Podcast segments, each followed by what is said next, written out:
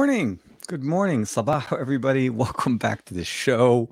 Welcome back to the show. Let me double check, make sure everything is uh, working. I want to say yes, it is. Um, Sabaho, everybody. Welcome back to the show. It is uh, episode 65 on this Saturday, of course, with Saturday Morning with Tech, um, the 3rd of April. So 4 3 21. And of course, we are back with another show. Uh, kind of like trying to summarize some of the main event that's coming up at the end of this week as well. I want to talk a little bit also about the upcoming event that's coming up from Sony with the announcement that they are going to unpack or at least announce the Xperia line or the brand new Xperia on the 14th of April. So uh, with that being said, I do want to say sabaho to Davin Davis, of course. Uh, Abdullah says in the in the chat, Chris Lopez as well, and uh, you know, I want to say at least I hope you're doing well. I hope you guys are actually, uh, you know, you're having a good weekend. I guess if anything, uh, it is April. We are actually beyond March, so hopefully. I probably would say that you know announcements, maybe releases may kind of slow down a little bit, but we don't know. Um, I can say at least this much: I have, uh, if if I'm not mistaken, at least one more device coming in next week that I'll be able to talk to you guys about.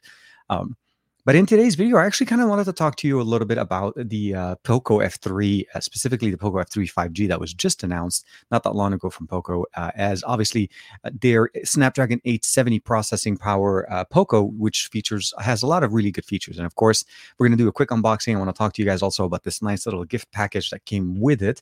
Um, I didn't get my device in time for the embargo, so I actually got it a little bit later. So that's one of the other reasons why we have the a little bit later on of a chat uh, going on. Uh, Aditya's in the chat. Sabaho Aditya, hope you're doing well. Uh, Ch- uh, Chemi's in the chat as well. Uh, Sam is in the chat. Sam, the man with the plan, is in the chat. Um, Sam from across the podcast, of course, as you guys know, uh, Matt and Sam uh, make a great duo on Saturdays. And last week they had Val over talking Call of Duty mobile and well, not mobile, but Call of Duty in general. So it was an amazing chat. If you guys haven't had to check it out, haven't had a chance to check it out, uh, there's another uh, obviously live stream every Sunday at 1 p.m. Pacific Standard Time. That's the typical time. And Joe, of course, is in the chat. Mr. Uh, hashtag Mr. Pixel Guy. Uh, of course, everybody's in the chat, just showing a lot of love. Thank you very much. Uh, and you know, it, has been an interesting week. It's been an interesting week. Uh, I would say that it was a busy week. There was a lot of things going on um, at least for me on my on my end, uh, it was busy on the sense of things that we were able to push, but there were also a lot of things going on for me during you know with day job stuff. So there was there was a lot of things keeping me busy throughout the week. Um, as you guys know, obviously we talked about it, and you're more than likely, I will say a disclaimer at this point: that Tesla will be mentioned at some point or another, uh, mostly because it's something that's on my mind right now, like heavily. Uh, and then, of course, uh, on Wednesday or say Thursday night, sorry, uh, you know, Juan Carlos and I had our live stream. That was also a really good one. Uh, best of our week, episode 15, if I'm not mistaken. And, you know, we were able to recap some stuff. We talked a little bit of LG, we talked a little bit of Sony. Uh, but you know, we both had an opportunity to play with a really nice smartphone, which was the Mi 11 Lite. Now, both of us had the 4G model. That's the model that was sent to us from Xiaomi uh, here in the US. And so basically, that's the model that I have right now. And I, you know, obviously, we did a video on that for you guys. But you know what? There was an, actually another version that was released at the same time, which is the Mi 11 Lite 5G. Now, that one features a brand new chipset from Qualcomm, which is the 780G. That's a brand new mid range processor. We were all waiting for it at the beginning of the year, or even actually around the announcement of the 888 from Qualcomm. But unfortunately, we didn't see anything about it till literally recently. But almost at the same day as the announcement, as Qualcomm is announcing the 780G, Xiaomi's saying, and by the way, we're releasing our phone with that chipset literally about a couple of days later. So the short answer the Mi 11 5G or the Mi 11 Lite 5G is still considered to be an entry or a mid-range processor uh, as far as the uh, overall performance. It's not trying to compete directly with the Mi 11. It's definitely the entry level. Now, I would say the 4G model, the one I have, is the most entry level possible you can get to a Mi 11, and those actually start around 299 euros. So it's really comparably priced for this for the feature set that you're getting there. The 5G and the 4G share a lot of specifications: battery size, uh, display size, refresh rate. All of those things are actually shared. And one of the benefits, of course, is the 5G modem with the 780 as opposed to the 732, where it doesn't have that. So I want to talk to you guys a little bit about the benchmark, some of the performances that you can expect from a 780. Since I don't have that phone, it's hard for me to share with you know kind of show you exactly the comparison side by side. So um, I did reach out for some help, and I'll definitely be able to jump into that in a little bit. Uh, I see Gary the fireman's in there, Rolando's in the chat as well, uh, uh, and of course, uh, Abdulaziz, Ahlan, Ahlan. Uh, where can I buy the Mi 11 Lite 5G? So right now, if I'm not mistaken, uh, it's available in Europe and Asian uh, Asian markets as far as uh, for the hardware right now. So you're going to have to import it. I don't know if it's being released right now in the Middle East. So I, am assuming you're in the Middle East, Abdulaziz. If you're not, uh, just keep in mind those two those two communities. Um, uh, okay, so GCN, uh, uh sorry, GCN Tech is asking, can I ask you a quick question about the OnePlus 9 Pro? Um, I can get, I can get a color OS one can uh, can it be easily converted to oxygen? Oh, okay. Sorry. Let's switch over. Um, so I think what uh, what uh, GCN Tech is saying is, if you guys are not aware, obviously in China or at least in the Chinese uh, market, uh, OnePlus is no longer releasing devices with Hydrogen OS. They're releasing them with Oxygen. Sorry, with the Color OS, which is Oppo's Color OS operating system. So there's a little bit of a difference in, a, in approach to there. but so G um, this is what I will say because I haven't had access to their devices and how they've been able to do them. I can tell you though that in his historically, Oppo, oh sorry, OnePlus devices that are typically Chinese can be rebranded. You can be actually you are able to actually install. You just need to get them unlocked and of course just flash the the software from another region. Uh, the only thing I would probably say is I don't have 100% confidence in this because it is coming from two different operating systems. You weren't flashing, um, you know, uh, OnePlus device software from one to the other. Uh, so the question would be: Is uh, is it realistically possible to do so, or maybe better yet? Can you just flash GMS on it and get it to run um, basically the global era edition of it? Because at the end of the day, you also want to keep in mind that radios that are made for the Chinese market are not necessarily going to work as well outside of it, specifically 5G modem uh, radios. So you want to be aware that you may get the lower price because it's a Chinese edition version, but you may not necessarily get all of the benefit of that because you're trying to convert it into a global area. Um, right now, I would probably say uh, give it some time to see some development on XDA's side. I haven't actually seen that many people that actually are showing or trying to do a conversion over. But in historical information, it's possible. It's just um, Color OS is a different is a different software. It's, we're not talking oxygen to oxygen or hydrogen to oxygen, which generally share a lot of things. Uh, so I would probably say uh, it's not impossible, but again, thread try, uh, be aware that make sure that the device works for you perfectly. So hopefully that answers your question there. Um, uh, White, uh, what do you guys think uh, of the news of Whitechapel, TK? Uh, actually, hold on. Uh, you know what? I haven't seen that much on it. Let me see if I can actually just do real quick here. So this was there. Da, da, da. I actually, uh, I, I want to say I didn't get a chance to pay that much attention to it, uh, but if you guys can maybe throw in a couple of words on that, let me give me a second to just bring it up here. I'm saving some images from the uh, the benchmarking here. So here, that, and let's see what's going on. Oh, the show. Sorry. Yeah, yeah, yeah, yeah, yeah. No, uh, you actually haven't had a chance to. I haven't had. Ch- I'm assuming you're talking about the show, unless I'm bringing up something different. Um, actually, let me know, Joe. Actually, yeah, I would definitely be interested to see what what do you think on that. Uh, Okay, so Davin Davis is saying TK, um, if I wasn't drowning in devices uh, of the Xiaomi type, I'd snag the F3. Uh, you wouldn't be too far. The experience is very, very similar. I mean, it is running MIUI 12 for for the most part. So overall aesthetics is pretty much the same. What I feel like the F3 does, and it does a very well, a good job of, is the fact that it actually runs the Snapdragon 870. So it's literally an 865 plus plus think of it as literally as close as you can get to the 888 without being at the 888 pricing. So you get the benefit of the lower pricing, you still get the 5G connectivity, you still get the the massive display. You know, it's a large 6.6 uh, almost uh, inch display, 1080p, 120 frames per second, uh, almost a 4500 milliampere battery, 33 watt charging. There's a lot of things going on for uh, for the F3, which I'm really in, enjoying at this point. And I felt like I wanted to kind of share that with you guys as well because, like I said, I got the phone late, but I didn't have a chance to actually kind of do the the the normal TK Essentials uh, video on it, which I'm still planning on doing, by the way. Uh, but we want to, I definitely want to go through the unboxing, go through some of those features, share with you guys also some images. You guys could see some of the stuff we're talking about here. Um, so uh, Abdulaziz is saying that Mi 11 Ultra, yes. So I am working very hard to try to get my hands on the uh, on the 11 Ultra. I know I, the 11 Lite was the one that was most people kind of covered, and I think a lot of people are going to start, um, hopefully in the near future, start showing the Mi 11 Ultra because I think those are the ones that are going to be getting a lot more attention. Um, I'm very excited with what Xiaomi's trying to do with the Mi 11 Ultra. Right, uh, the approach to this is very much a creator producing kind of uh, content creator because it, it, the way we the way one thing I would say on most Xiaomi devices, and it, this could be anywhere from the entry level to the obviously high end level, the front facing cameras are great, but they're not the best camera experience on their phones, right? You always want to shoot with the rear facing camera, the primary sensor to be specific, to get the best experience, either be it 4K, either be it you know 4K 60 frames per second, and even if you want to start going into 8K and so on. So at the end of the day, when you have a display that's placed on the back of the phone to enable you not only to center yourself, but also the ability of actually making sure that you're always centered, focused in the in the actual uh, conversation, that will always help you, and also kind of in a weird way pushing you to use the primary sensor more so than having to use the back sense, the front facing sensor on that phone. So I feel like that's a great uh, approach it's also a touch sensor uh, touch well, a touch response uh, display, which allows you to control certain media, which from, from, the things that we've seen, and at least so far from the from some of the other posts that I've seen with the that crazy 120x zoom that they have in there, it's something to be used if you want to ever be able to get close enough to something that you're too far from. Um, I'll have to get a chance to. Well, I want to basically test it out to see how functional it is. In the video, it looked too good for what it offered, and I don't know because I've seen how the one how uh, the uh, S21 Ultra did, as well as the S20 from last year with the space zoom, you know, the 100x. It, it was literally more of a the yeah, you can see, can you really take a good picture? It wasn't really functional.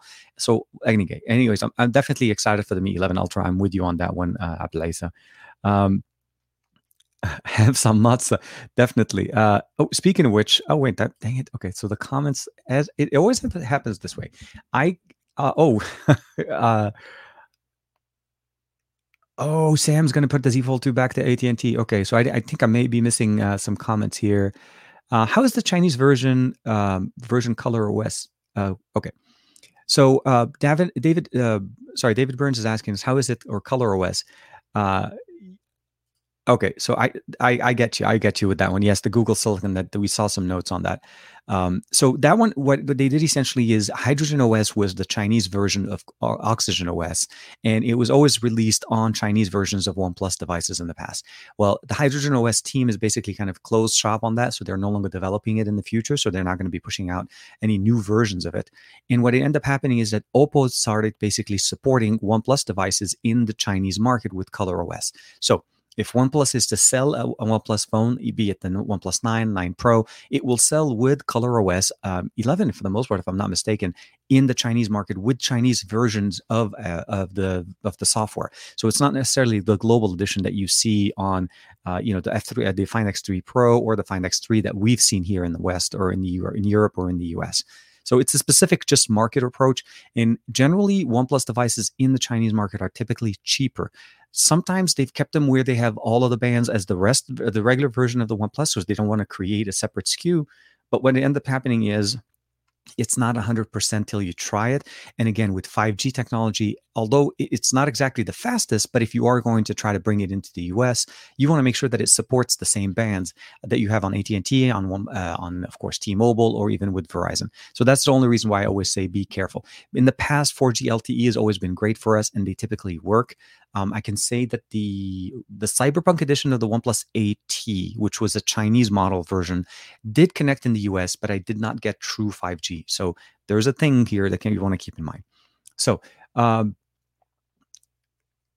uh, Remo, uh, uh, RemoTube, uh, so RemoTube is asking, has the Mi 11 Ultra phone arrived? Not yet.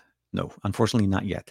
Um, I am very working very hard, but I'm hoping to get it very, very soon. So, um, let's just say this. Let's talk uh, next week. There could be some some some Mi 11 Ultra content uh, showing up on the channel. I hope so very much.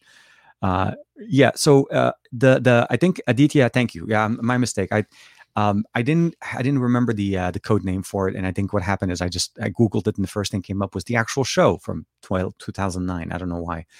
Um, let's see here, David. Uh, okay, so Sam is saying I think that the Z Fold is okay. So the Z Fold is going back to AT and T. It's nice, but I don't need two two dual screens for foldable phones. Um, I'll wait for the Duo two. Um, so everybody, if, if you guys are not aware, Sam owns. Uh, actually, Sam is one of the obviously one of the owners of the Duos, uh, the Microsoft Duos from last year. So it's one of the things that I feel like it's a very good form factor, very multitasking oriented device.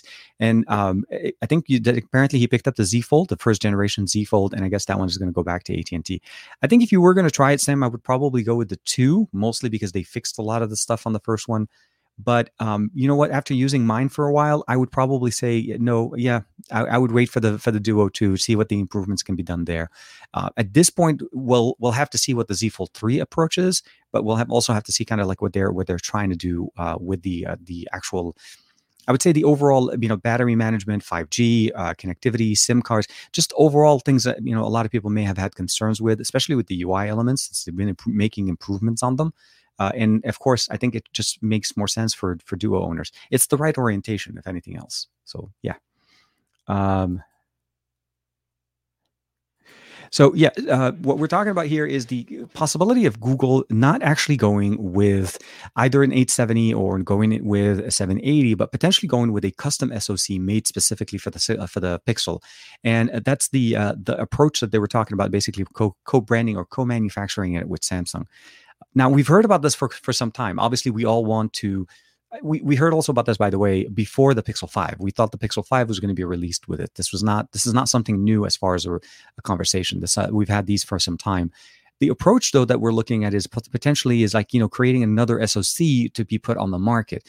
Now we have to understand that obviously they're or they're already or you know we have MediaTek, we have uh, Silicon, we have Qualcomm, um, and of course there's just those are the, some of the main main ones that we all know about. Bringing in a new SoC that's built in specifically for Google I'm not sure if this if it's done specifically for cost savings or is it just for optimizations because I can understand it from an optimization standpoint. They already control the rest of the hardware. Why not control the processor so that you're able to basically design, designate it or design it in a way where it functions to the best, kind of like how Apple does it with their own silicon as well as their own hardware. Um, mind you, it's sourced from different companies, but it's customized in their own in their own setup. So essentially, when an when an iPhone is released, you know that Apple controls everything into the production of that. It's not buying the processor from somebody else, and that's that's also one of the things they're doing with their PC side. Um, I think the overall conversation is it's realistic. To I mean, we have to kind of see what they have to offer. At the end of the day, having Samsung create the SoC, I don't know if it's if it's if it's something that a lot of us will actually kind of really want because we've seen how the last few generations of uh, the Exynos models of the SoC has been doing. They've done a lot of improvements over the years, and especially with the latest edition. But the, the concern is that there's still some overheating concerns. It's not 100% the best solution, I would say. I think Qualcomm still, even with the heating concerns that we have with the 888, is still a better solution. I feel like the 780 would be the device to kind of be the, the SoC to actually use and provide you the best experience, and it's, is going to give you that price uh, to value uh, ratio that you want to get from it. But at, at, the end of the day, I think Google always wants to uh, has always been wanting to do something like that. Um, Fat Produce, uh, Andrew's in the chat. Uh, greetings, all. I am not driving, uh, but I am packing and, uh, and and loading the vehicle while listening. Thank you very much, man. Uh, hope you're doing well, and t- good luck with the move. I don't know if you are you still moving, I, I thought you already moved, but I could be wrong. Um, Joey B's back. Uh, greetings, CK. What's up, Davin? Everybody, hey man. Uh, Joey's in there. Let's uh, jump back in here. Gary the Fisherman here. Let's see. Da, da, da, da, da. Uh, Aditya. Uh, okay, so um, this is a good, actually a good question. So uh, Chris Lopez is asking. Uh, it's actually a very nice one. So what do you think the OnePlus 9T uh, will have as chipset? Would it be the 870 or the 888? Now, realistically, history just kind of tells us exactly how OnePlus's uh, planning has always been. I don't think it'll go with the lower SoC. The 8T is intended if they do what they do last year, it'll be just smack in the middle between the 8 and the uh, sorry, uh, the uh, the 9T would be between the 9 and the 9 Pro. So for the most part, it's going to run the 888, more than likely the same 888 that we have on the current chipsets, not even the later edition if they if Qualcomm releases it. So the optimizations that you're going to see there are going to be gradual, but again, we'll more than likely place it in between both the 9 and the 9 Pro. I don't think they're going to be pushing the limit as far as uh, charging speeds anymore. They maybe give us faster wireless charging on the 8T. That could also potentially be maybe match it to the 9, uh, to, sorry, to the 8, to the 9T as opposed to the 9 Pro. So there's a few things that they can do realistically there, but the, at the end of the day, uh, it also could also uh, be the, one of the ones they go in with a higher refresh rate. Uh, but as far as the SoC, I think the 888 for sure. So that uh, more than likely they're not going to try to dip below that. Uh, mostly because if they do, then they're cannibalizing their own line. Also, they would be releasing a less spec device later in the year as opposed to what they've already released in the beginning. And typically, the 8T has always been at, at least an improvement over what the uh, the 8T or the 9T would be an improvement over what the previous generation 8 or 9 would have been. So let's see here. Um, da, da, da. Uh, Vince is jumping in the chat. Hey, man, good morning. Saying hi to everybody with the chat. Gay Sabaho, man uh, Aditya. Oop, dang it. Okay, so the chat is. And we have a Joshua Vergara sighting. Hey, thanks for the play. Overwhelmed with uh, recent releases. Uh, tons, man, tons. There's a lot of releases going on, and and we're not done. Uh, Golden Monkey Tea this morning. Good morning. Um, morning, Joshua. Okay, good, good, good. Everybody's jumping in, saying hi. So good. Uh, uh, why do you th- why do you think it's hard for a company to truly com- compete against Samsung? Ah, Angel, that's a good question. Um, I think in so in a way, it's not hard to compete with Samsung. It's hard to compete with Samsung's marketing department. That's the hard part. It's the who puts their devices in front of people's faces all the time, who's putting more ads, who's telling people that if you don't have a Samsung, you don't you're not really getting the true experience of what Android is or the alternative to Apple. That's the biggest comp- uh, company issue that we have, and we've seen this even with if we have to kind of even talk about the fact that you know what's going on with LG. Um, just for reference, if you guys haven't had a chance to check it out, Juan Carlos is dropping a video hopefully very soon um, on uh, the conversation what's going on with LG and where why are some of the what are some of the reasons that are causing the um, what what was some of the cause, what was the reasons or some of the reasons that the uh, the company was having problems in their mobile department and at the end of the day, I would probably say is that the advertising for LG was their biggest, I would say their biggest weak point uh, whenever they were able to get into or try to market their devices to, to people. Because at the end of the day, you know, if, if there's ever one LG commercial that I would remember, it was, I think, a, a video or a, an ad where it featured uh, uh, basically it features the smartphone, but they were focusing so much on what the assistant from uh, you know from Google can do that all they did with the video was ask the assistant to take a selfie, and that to me was totally not what the what, what the LG device was about. It's nothing to say that none of the other Android devices on the market can't do this. So that was the thing that I felt like was a little bit missed. Um, and that would have been a big factor for people to be able to be aware of what LG had to offer because they made they do make sorry, they made very good hardware and their devices are still very strong. Again, the V60 is one of their best devices to date. Um, and the Wing, of course, is very unique with the Explorer program. We were going to see another roll, a foldable, uh, you know, not foldable, a rollable smartphone. So there was a lot of things going on. Um, but yeah, uh, competing with Samsung is seriously, it's more of a numbers kind of a game. I don't think Samsung makes the best devices on the market. I think they make great devices, but they're not the best. No smartphone or one company makes the best ultimate the device because at the end of the day when they're selling it or when they're putting it together they're literally making a recipe it's like a recipe for something that you want to eat you're always going to have that one little thing about it that you're like ah, i wish it would had and the moment you say that that makes this device great but not the perfect device and also at the end of the day i would probably say is there actually is a type of device that is perfect for type uh, for a certain person meaning what i find to be a good device for me may not be yours. And we need to have the option uh, well we need to have the options to be able to make those decisions with the tech that's being sold. So that's what i what i would say. So i think samsung although is a very good a global brand and they've been doing great for some for some years I think their approach this year is a little bit mixed. I feel like you know removing certain features that a lot of people appreciated, providing us less uh, lower quality build uh, on their on some devices, removing MST off of it, not even including the charger in the, in a flagship smartphone that is a thousand dollars plus. To me, is a little bit of a you know you copied the wrong page from the Apple book, if there's a best way to say that. Um, so, uh, oh, Commando's uh, uh, Zako is saying, is, what do you think of the Mi 11 uh, Ultra? Do you think that's the best phone so far? On paper, for me right now, it does sound like it's the best phone. Um, I'm really wanting to see what is Xiaomi doing with the Mi 11 Ultra as opposed to what they've done with the Mi 11. And I'll say with um, a little bit more on the thermals and as far as the processing power. The first thing that I did appreciate between Xiaomi and uh, and and Samsung, if we have to talk about them again, is that at the launch event where Samsung released their smartphones throttled, they controlled the temperatures by reducing the speed of the processor so that the device doesn't warm up, at least on the Snapdragon 888 model. And I think, if I'm not mistaken, Matt confirmed for us as well as that the um, I think the Exynos model also had the same concern. Xiaomi didn't do that, which tend to, which made the device run a little bit warm with the Mi 11. Whenever you ran like extended gaming sessions or like an extended amount of time where you're using the device for basically or stressing the device for an extended amount of time.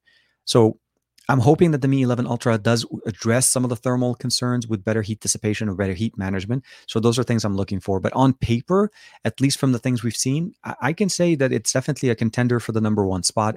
And we just have to basically see how it performs. So my thing for me is truly just seeing how the daily, you know, how does it work um, on ver- all the all the different things that I like to do, but specifically photography, producing content, uh, and of course uh, just playing games. Because to me, that that massive display is games.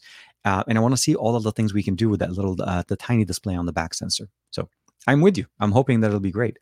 Uh, Sam's jumping in. Marketing and marketing uh, and marketing.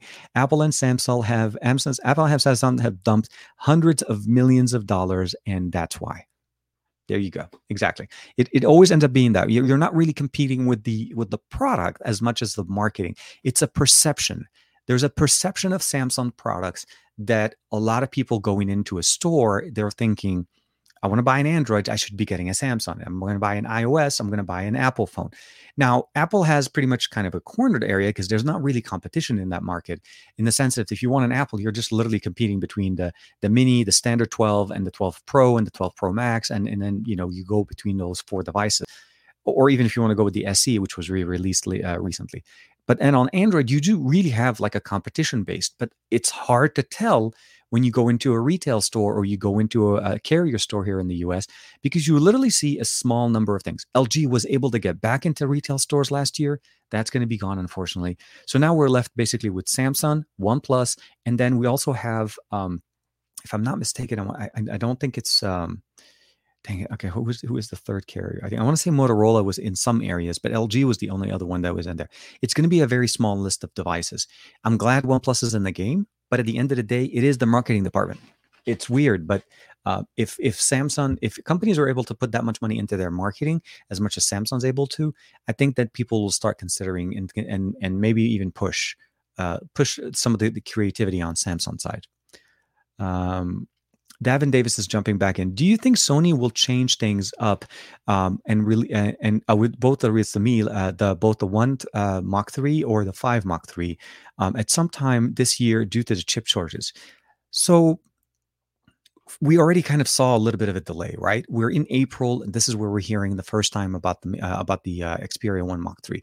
If I'm not mistaken, I want to say last year we already by the end of March kind of saw the initial announcement. We actually knew about uh, you know, this guy, the uh, Xperia Pro coming out or the announcement of it with the Xperia 1 Mach 3, Mach 2, way before it was actually available in June. So there was actually a big gap.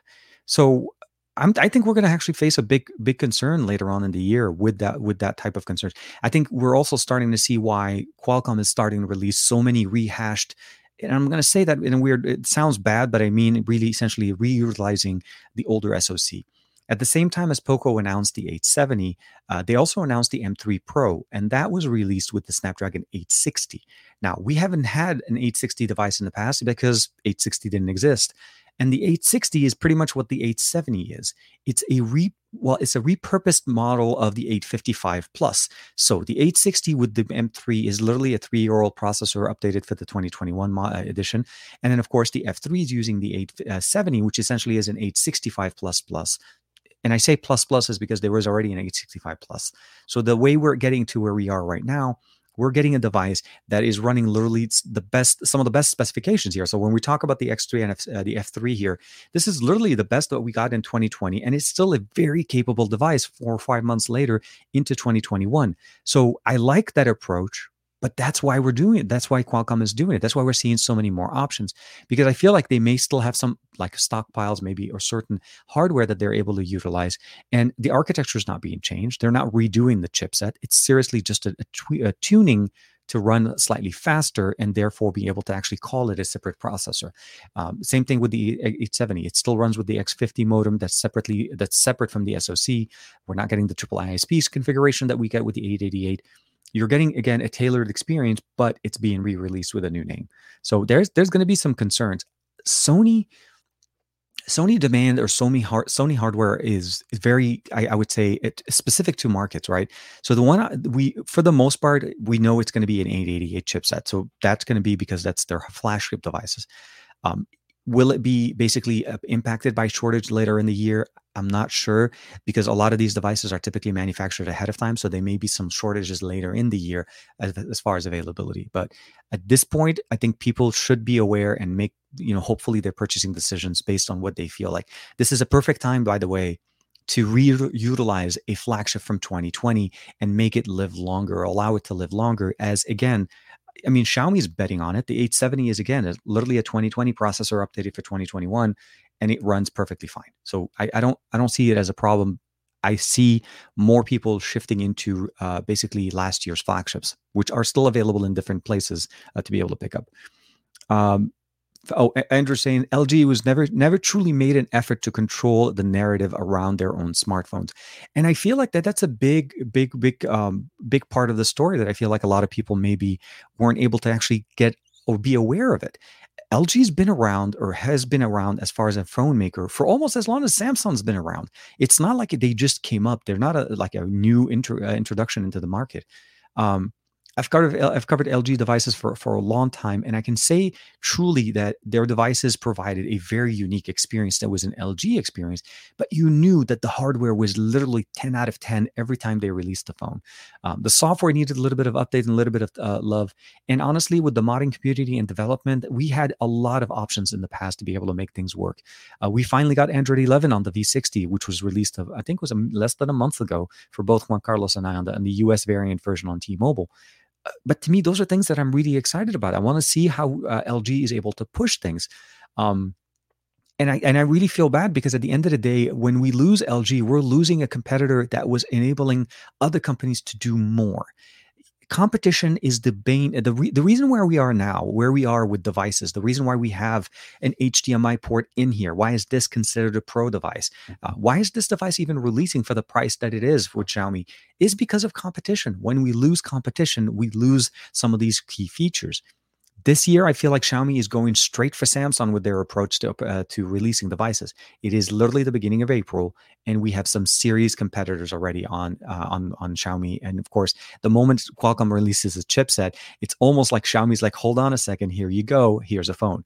And and I like that. I like the approach that Xiaomi is doing, um, and I'm really hoping that that helps push Samsung to go back to their roots, to go back and bring in some of those optional options that we always loved. The SD card should not have been taken out. It is not taking out that much space that Samsung needed to remove it and make us buy a higher tiered storage capacity so that we pay them as opposed to just have the option of buying, you know, a $50 SD card for 256 gigs, as opposed to paying, you know, 50 bucks more to just go 128 over what the internal storage is from 128 to 256 that's just very much a you know and and we're going to see a lot of those impacts. Uh mark's uh, mark sadih asking saying sabah sabah mark. Ahlan um, saying, I'm still, Oh, so Chemi's still going through with some concerns as well. Uh, he and I have been talking on Twitter uh, a couple of times the last few weeks. So he's going through some challenges as well to try to unlock an LG wing um, that he had. And there's there's some issues in getting you know, if you want to use it outside of the market that it was released in. Uh, LG devices typically, just for reference, have always been one of the most locked devices on the market for some time. I think in the beginning, when LG was much easier to unlock, people were a lot more comfortable going into development there. But then when we go into the later years, at least within the later, the recent generations, development has been a little bit more concerned, and we're getting more locked. Uh, you know, uh, like unlocking devices just to use them on other carriers becomes a little bit of a challenge. So we'll always have to see how that kind of goes there. So let me see here. Whoa, okay, I jumped one more time. Let me see here. Da, da, da. Motorola, yep. So uh, uh, David uh, is saying Motorola for Verizon. Um, I can internal thermals by uh, when Samsung is hiding. Okay, uh, so uh, Demir is asking is how um, any, any, way I can uh, monitor the internal thermals of my S20 FE when Samsung's hiding temperature uh, sensors uh, from apps like um, AIDA64 device hardware. And, uh, yeah, Uh, without unlocking it, it's uh, it's a little bit hard to actually give out give some of those informations in there. Um, I probably would say, um, man, I'm trying to uh, let me let me let me see if I can I can find something that actually works without a rooted device because typically that's where it is. You're trying to access root information. That's necess- it's again you can feel the device warms up. It's not a question of you know what is the temperature, but the fact that it is warming up with the S20 FE.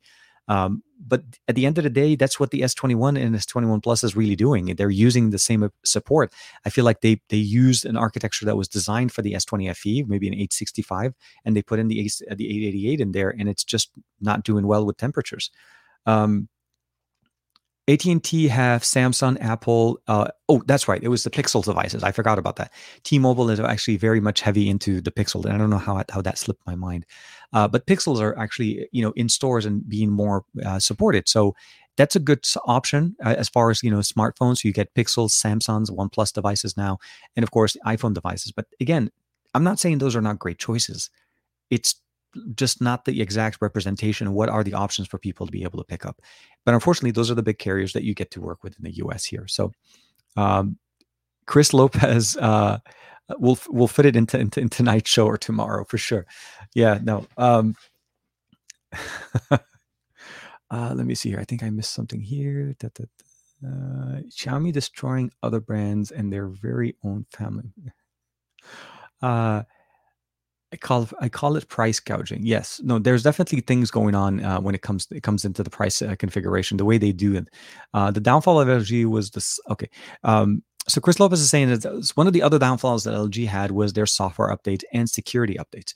Uh, that is a true statement. Yeah, um, they they've had a, they've had a weird track record of um, like day one release you'll release like they were uh, they were at one point lg was one of the first devices to be released in the us with the next version of android and i didn't i think they did that twice on on two devices in a, two years in a row. But the concern was that after day one like when you first get the smartphone you may get one update because it was released before launch and then literally updates to that took forever. Now I do want to say about that uh, work with Chris is that you have to keep in mind there's two factors into this conversation carriers and OEMs. So LG may have already released the software update and then they send it over to carriers, so like T-Mobile, AT&T, and Verizon, and they typically take a little longer to be able to certify the software at their own uh, bloatware. I'm not sorry, not bloatware per se, but you know what I mean, like those specific apps, like T-Mobile uh, for T-Mobile specifically, like their voicemail app, their uh, you know account and stuff like that. Those apps are then added and then certified, and then they release the update. Unfortunately, I think sometimes it just takes so long that it by the time it even shows up, it's not even worth it. So where I feel like OnePlus and one of the reasons why I went with buying unlocked devices was because of that function. Although it kind of worked backwards for us also with some carriers. Like with OnePlus, I would say OnePlus pushes their updates quite consistently. They're not as fast as they used to be, but they're still technically one of the better options on the market. Um, LG was in the same boat. Uh, once you were on a carrier, you're constricted to what the, you know, the carrier was doing. The V60 uh, update that we got was pushed by the carriers, not by LG. LG sent it to the carriers, and the, uh, carriers basically pushed it to their smartphones. And that's the typical conversation that you get there. Um, but the the LG story over time has always been you didn't get them in time, or by the time you got them, it was maybe too late. So updates are very important. A lot of us do care about them. Pixels, in my in my opinion, are still the number one. But again, carrier versions of any device, even OnePlus devices, have to go through the carrier. You know, like T-Mobile carries, um, you know, the OnePlus Nine and the Nine Pro, but those updates are going to be very different and going to take longer. Uh, and also, we we lose the additional SIM card. So those are things we have to keep in mind. Uh, and Samsung, I think, overall uh, changed the story where when you first used to buy unlocked devices from Samsung, the unlocked models got the update first because Samsung controlled their hardware, right? They could ship out the update to the phone and they allowed you to have the update first. And that was a big appeal to unlocked models and why people started to buy them. As time went on, Samsung caved into the OEM, uh, to the carriers, right? They said, We want updates from you first you want to sell it, you want to want us to sell your phones, we need to have first dibs on the update so that people don't feel that they miss out, that they can go buy the same phone for the same price unlocked from you later on or at the same at the launch time, and then they get a better experience than you get with us. And we want that first dibs. And Samsung did convert to that. So now we know that every time a new update is pushed, for, believe it or not, T-Mobile, AT&T, and Verizon get the update first, then the unlocked model gets it. So we are now actually at the end part of it. Uh, for me, for reference, the uh, you know the S21 Ultra or even the S20 Ultra from last year are all unlocked, and I've had to wait for updates uh, for quite some time. Now, it doesn't mean you can't sideload it in some areas, but I'm saying like if you just are a user that decided to go with the unlocked because you want to be able to try AT&T, Verizon, or whatever, those are things you have to keep in mind. It's it's not a it's it's no longer a benefit. So unlocked is an option, but not necessarily the uh, the the the best option at this point. Maybe that's the best way to say it. Uh, and Xiaomi is doing great. At well, Xiaomi is really going for. I feel like just covering all aspects of the market between the Xiaomi release of the Mi line and then the Poco release and then also with the Black Shark release, they've covered almost everything. You've got the enthusiast, uh, you know, uh, uh, I would say basically uh, flagship killer concept kind of thing. That's the best way to describe Poco kind of a, uh, an approach. Um, you got the Black Shark with the gaming situation. You got the Mi devices from the budget entry level all the way to the mid range, all the way to the flagship, and now with the Ultra. So it is literally Xiaomi's game to lose if, realistically at the end of these at the end of this year. They're they're just pushing a lot. Uh, and I think a lot of people are starting to recognize that Xiaomi is a big competitor because they're no longer just playing aside and letting Samsung release their first devices. First 888 to the market and first 780G to the market. Um, Commando's uh, Commando's uh, Zaho is saying is uh, I think that the Mi 11 Ultra can be very can be very beneficial for creators, um, and um, and eBay. One, okay, hold on. I'm not sure. And who are about? Oh, okay. So, and basically, for a lot of creators that are about photography, uh, you can take photos with the main camera. Uh, hard to bring the DSLR camera with you everywhere you go. Um, honestly, Commando, I don't know what you're saying. I bring my DSLR with me everywhere, dude. Like seriously. No, just kidding. That, that's my my impressions of uh, of Juan Carlos. I don't know if that came up right? But uh, no, um, I actually have the uh, the A7S3 again because I'm working on a show. Which actually, speaking of which, I'd like to maybe uh, we can start talking about that right now, which would be nice. So one of the things I wanted to talk about is. And you guys all know we did a show, or I did a show with Sony. I think it was like end of February on the 28th. Uh, it was literally the last day of February, and that was the Be Alpha show that was hosted on Sony's uh, site. This was basically their own alpha sh- uh, alpha uh, presenters, and I had a great time with them, and we had an opportunity to have a great, really good time talking about the Xperia Pro. But one of the reasons why the Xperia Pro is back uh, is uh, it's not because I bought it, but it's because I'm actually doing another collaboration with Sony, which is really, really nice. And I'm really thankful. So thank you very much to Sony. Um, not sponsoring this video. I'm just obviously being very grateful. Uh, and this show is actually going to be going on another site called Video Maker. So if you guys are not familiar for them with them, there is a link in the description below for the event. It's going to happen on Wednesday, so in about four days from now. And it's, it's essentially it's a live streaming or video content creators online. Now, you guys know I do at least two live streams a week, right? One here, one with Juan Carlos, and I host the live stream here. So everything is run th- through the studio that I have here. And of course, I still create my own content and everything like that. So, uh, and on top of the the the Amazon stuff that I've done in the past as well. So the short answer is they they wanted to basically feature some of the content or how to do live streaming at home as well as on the go, and that's going to be what I focus for uh, on on the show. So I've I've given you guys a link in the description below if you guys would like to check it out. My segment, if I'm not mistaken, starts at 10 a.m. Pacific Standard Time. So if you guys are on the West Coast, obviously you guys will be there, uh, and of course, hopefully convert that to your own time zone. So I'm really excited for that to happen. Um, and one of the reasons why uh, this guy is here and uh, why I'm enjoying it so much. But um, I didn't get a chance to set it up correctly to be able to get everything set up. I just got the hardware a day or so, so I don't have everything set up to be able to do the live stream because um, realistically, I actually wanted to do the live stream with it today. I actually wanted to take you guys with me. We go back in the car, we go driving around, a whole bunch of stuff. Uh, but I may actually end up doing a quick, like maybe 20, 30 minute live stream tomorrow, um, just kind of you know off the cuff outdoors with the A7S3 and of course the Xperia Pro running on 5G with Verizon, which is a big big factor. So uh, with that being said, uh, I hope you guys will have a chance to check it out if you haven't had to yet. Link for that will be in the description below. Uh, the company is called Video Maker, and they they are literally connect. That's literally their entire thing. They are focused on video creation and content creators that are obviously very video focused. By the way, I am really liking these cups, these Goku cups. This is the uh, Ultra Instinct one. Uh, it just looks absolutely fantastic. I think uh, definitely a massive upgrade from what we had last year. So let me see here. Um, okay. TK, uh, does the Xperia Pro record in 4K 120? Currently, it does not. It hasn't. It actually hasn't been updated to Android 11 yet. So let me show you here. I mean, And you do need to jump into the Cinema Pro, by the way. Any any of their high end video uh, qualities are always going to be in the Cinema Pro comp- uh, app because that's how they uh, they focused it. So let's go here, allow, allow, allow. Like I said, I'm still kind of setting up all the way here. So right now, I hope you guys could see that. Right there, where it says FPS, you can kind of see right there 60, 59.59 is the maximum that you can actually do as far as the resolution for the Xperia Pro. Now, once it gets Android 11, it will get the same benefit as the Xperia 1 Mark 3. So that feature is coming. It's a software limitation. It is not a hardware piece of uh, not a hardware limitation. The only one that runs on Android 10.0 or uh, Android 10 that has that feature right now is the Xperia 5 Mark 2, which is the one that came out with the feature.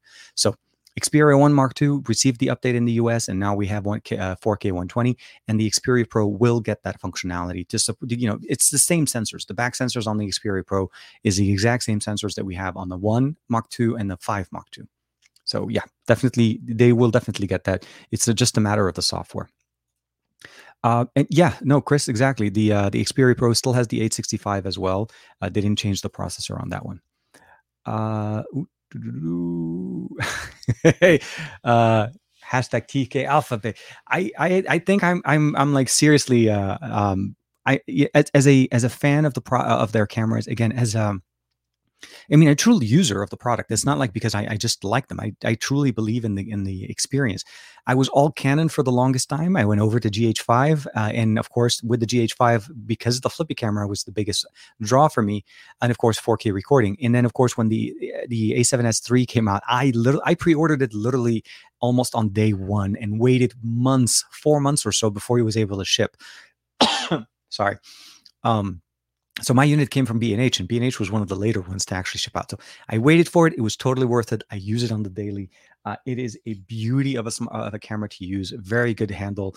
And of course, uh, with this nice little rig setup that uh, Sony first introduced to, to, me with the, the Xperia Pro when we first started doing videos, I've even upgraded my camera setup here in the office with that nice little grid or grip and cage so I can mount things on it. So very, very happy.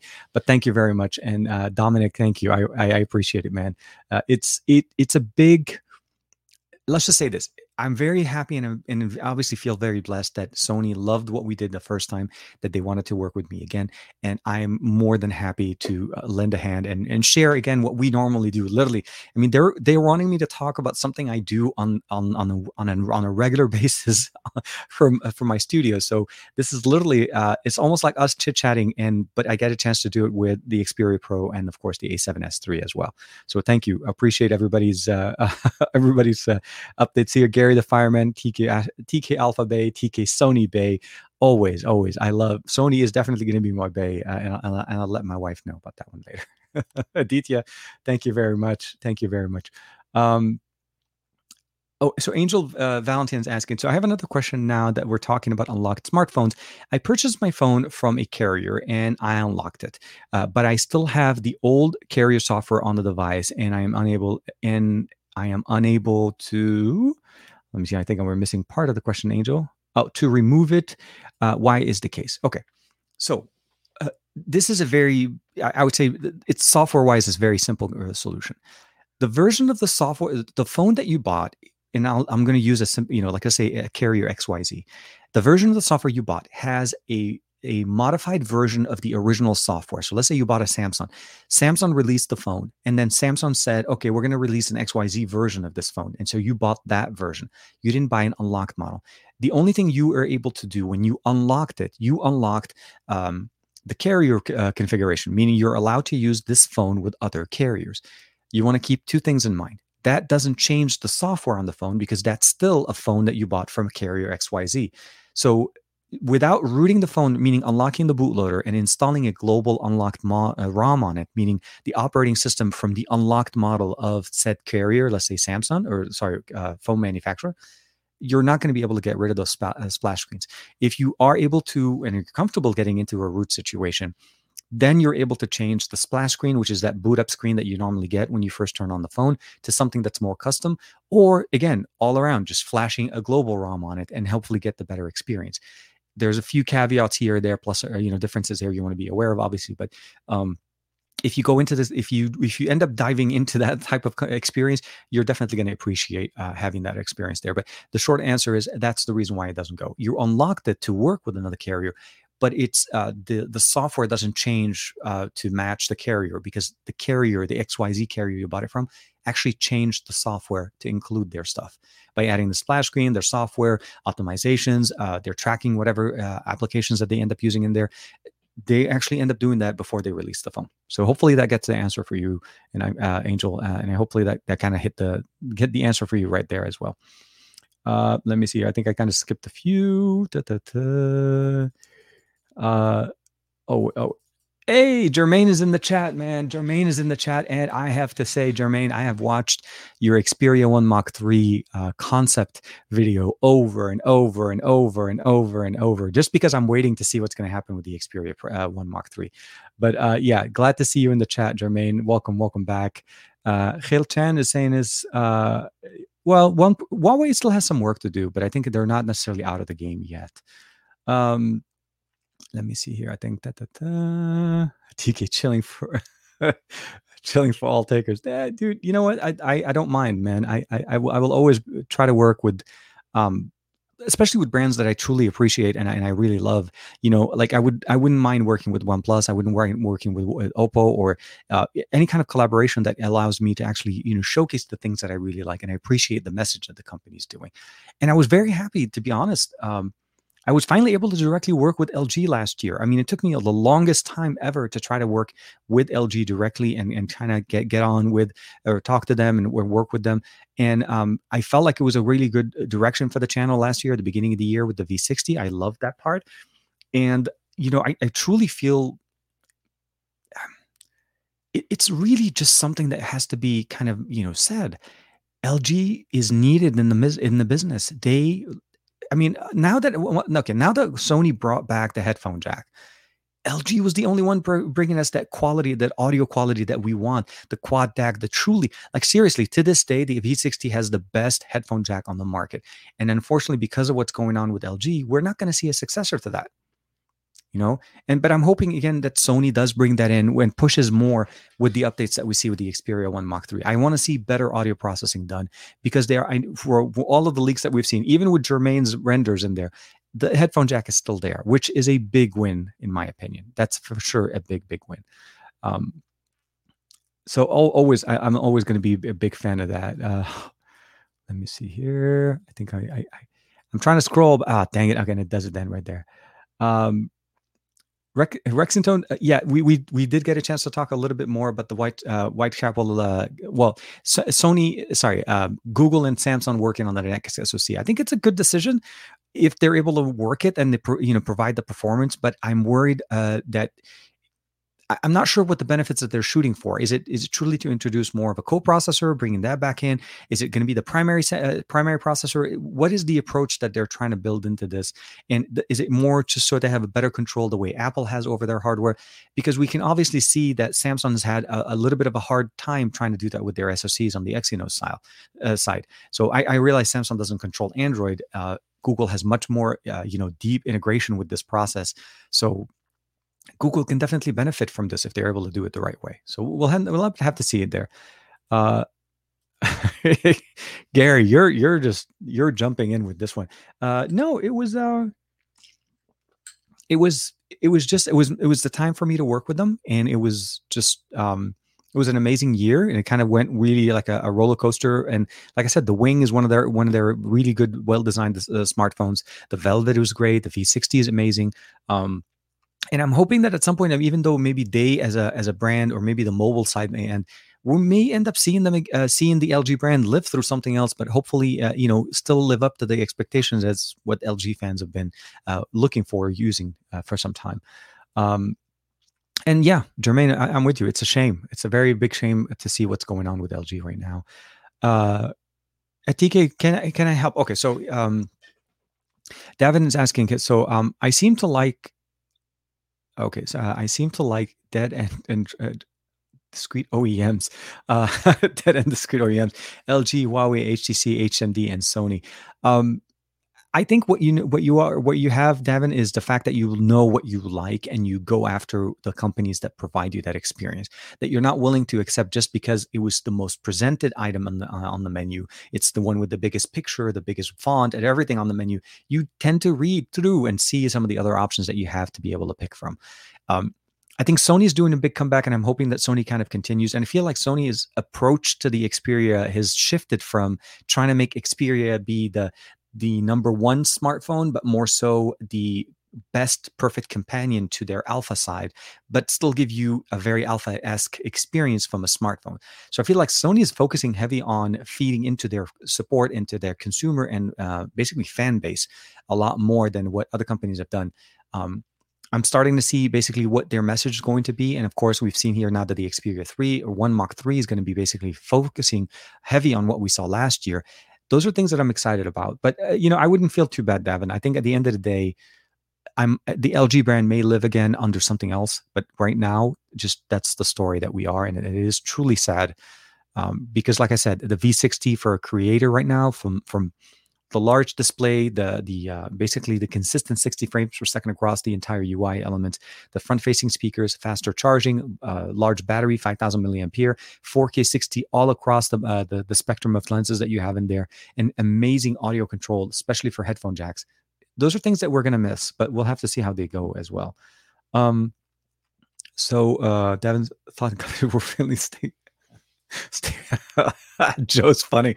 Uh, so Joe's saying is that uh, he's answering Davin saying, um, so it's Davin's thought uh, companies are are failing. So uh, Davin, stay away from pixels. Uh, I think Google Google for for sure is. I, I, would say it's a safe bet to say that they're good. Um, Jermaine says, uh, "Well, cannot uh, well cannot compare with the uh, with the one you wanted because uh, they haven't they haven't done anything." Oh, oh, with Tizen, I think he's answering a question to somebody else. Uh, so DTI is actually very good. Yeah, Sony pivoted very hard, uh, going full ecosystem, and um, and we're we're somehow making and they're somehow making money. If I if it ain't broke, don't fix it. I'm seriously considering a Sony for for they for basically if they do go with the compact, which uh, if I'm not mistaken, I think some of the hints, I think uh, I forgot where it was. I was talking to Josh yesterday on the Pocketnow podcast. And um, yeah, there is some hints of a, of a, compact return to compact devices, which would be a very exciting thing for Sony, specifically since I think a lot of people loved their compact. We have a lot of smartphones that are massive, that are you know just standard size now. We can consider, but believe it or not, there is actually a demand for compact editions. So I think the Sony compact bringing back into the U.S. market would be great. I think that would be an amazing option to see. Davin Davin killed LG and HTC. HTC is still floating somewhere. Uh, slowly but surely, every once in a while, we'll have to see how that kind of goes. Uh, so, okay, so uh, Rex, Rexatone Gaming is saying that an overclocked ROG Phone 3 can beat an ROG Phone 5 not that hard to prove realistically if you think about it. The 865 and the 888 are, are, are it's not super they're not like you know night and day performance difference. Uh, but technically if you think about it an overclocked rog phone 3 is basically running the 865 plus plus. So that's pretty close from a computing power. It, i think we're we're we're almost splitting hairs on performance realistically. On the daily activity of what you can get um, either be 144 or 165 at the end of the day you're not really getting that big of a difference on performance really. It's about 15 hertz of, of difference between the, where you are and where you're going or about 10 hertz or so i mean if you think about it. Uh, actually i take that back almost 20 my mistake on the math. But at the end of the day, if you really consider the, the performance overall, I think the eight the ROG Phone 5 is a better choice, mostly because of the headphone jack and the uh, fast charging technology.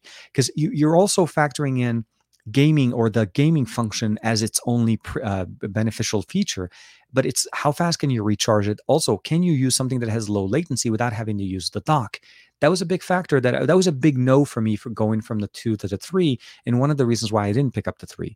The five for me answers all of those and it does it in a much better fa- uh, manner and i feel like even though the three can o- overclock it i think that's a great feature to keep the three for much longer but if you're having a choice at the time and you're going into the rog ecosystem i would go for the five or if you have to go to an earlier one go for the two. The two is still super capable. Um, i we still we still use the rog phone 2 to this day and it doesn't miss a beat 120 frames per second is still way above most of the flagship uh, AAA games can actually perform at. very few devices can actually or the apps can actually utilize that refresh rate. And what we're not realizing at this day is um, although the technology is capable of providing us uh, super fast refresh rates faster than our display that's sitting right there behind me uh, it is not going to work like that with everything. Ui elements can benefit from it from scrolling and opening apps and doing things like that which i think is a very good feature but at the end of the day anything above 120 is literally like um, more toppings on top of an amazing cake. Let's just say that. It's already amazing. It's great. And you're adding more toppings to just push and make it a little bit better there. So I, we'll have to see how that kind of goes there. But at the end of the day, I think the ROG Phone 3 is very nice. The 2, in my opinion, is a little bit better because of the headphone jack. But I think the 5 definitely is a much better, well rounded experience. Thermal management is much better uh, with the fan that they have in there. Since we can actually kind of talk about it. So with the fan system that we have here, the triggers that they added into here in the into the uh, fans, it just makes things so much nicer. And you have an additional headphone jack, a pass-through USB-C for uh, external display. The triggers are still there. You have the large display. Stereo speakers are very nice, and you get that battery with 65 watt charging. It's just crazy. It's really hard to mess with the five. So that I, I although I'm with you uh, I would basically caution to pick the one that you feel like will work the best for you. Uh, let's see here. Da, da, da. And I also kind of want to do something new today with you guys. Hold on. Believe it or not, after last week's show where um, we did the whole thing in the car, I felt like this is the time where I could start basically experimenting certain parts. And what I want to say, what I'm trying to say here is I actually want to be able to, let's say, do segments in this in the live stream with us here, but I also want to be able to shift over and then take over take those segments out, meaning um, be able to actually optimize them. Uh, let's see here. Okay, I'm going to move you to the right. I have a feeling I'm going to get very interesting here. So um, typically what i do shows or when we record shows um, i record them and they basically go live straight live to youtube what i want to do today is and i'm hoping this actually kind of works for us let's see if we can do this so i'm going to actually try to do this i'm going to do the unboxing we're going to talk about the f3 because i definitely want to jump into that a little bit and we're not going to spend too much time on it but i want to actually uh, start kind of taking a look that's what's going on here. Da, da, da. We're going to connect to the camera. Let's see if that works without messing up anything on the live stream. No, it's working perfectly. So, uh, with that being said, and of course, going to take you out because we don't need you in this conversation. Sorry, we're having a reshoot. We're, we're, we're doing it live, people. So let's go ahead and bring it over here. We're going to bring the F3. And obviously, the you know we're going to put that one aside. This is the case that came with the F3 just for reference. So with that being said, um, I'm actually going to go ahead and hit record there. And uh, we're also going to do one more little bit here.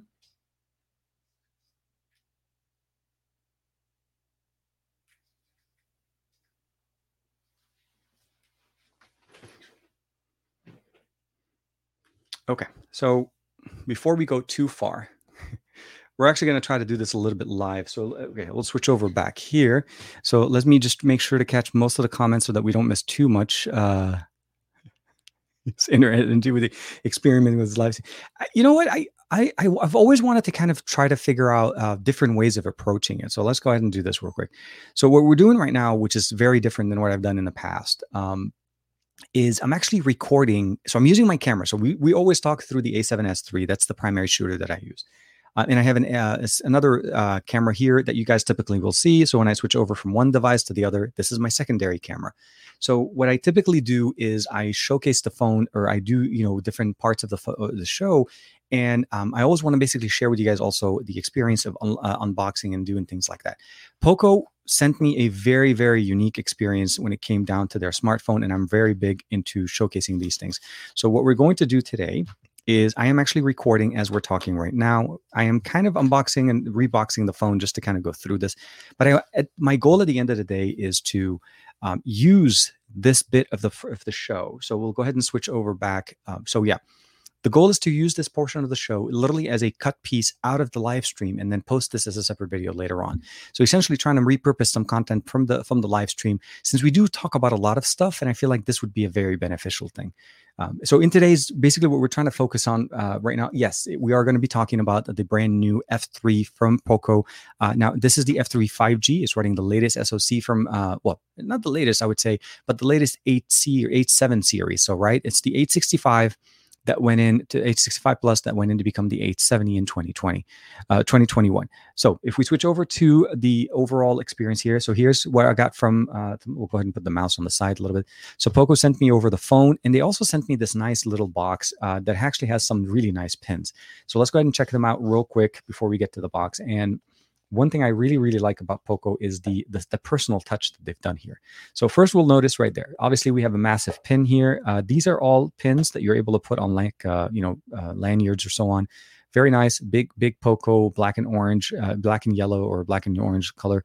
But what I really like about it here is uh, the ability, basically, Poco, the real beast. So those are going to be really, really nice.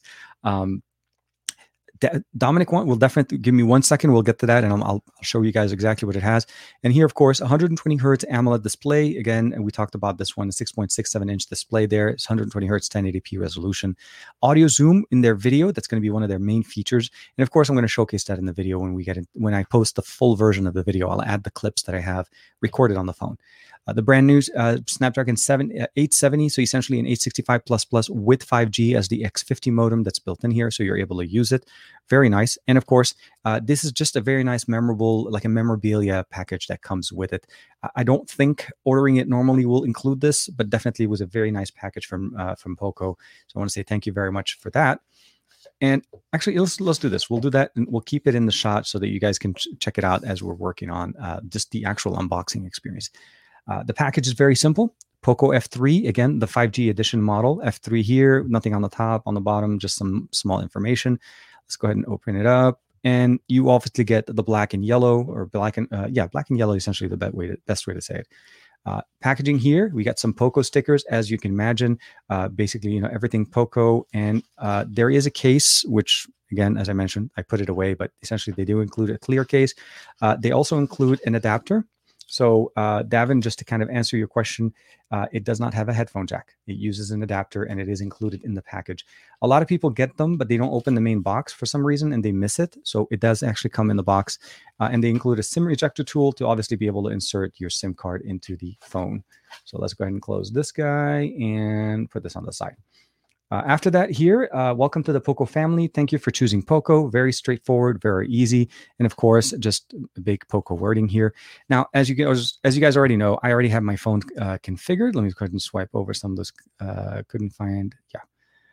And actually, let's go ahead and remove. Oops, there's a lot of notifications coming in here. So so if you're looking at the phone itself, I, I chose to go with this lock screen wallpaper as opposed to what I did on the uh, Mi 11 Lite. So if you guys have seen the Mi 11 Lite here, so here you guys, both Dragon Ball, always MIUI 12 is just kick ass for this feature. I really, really like it.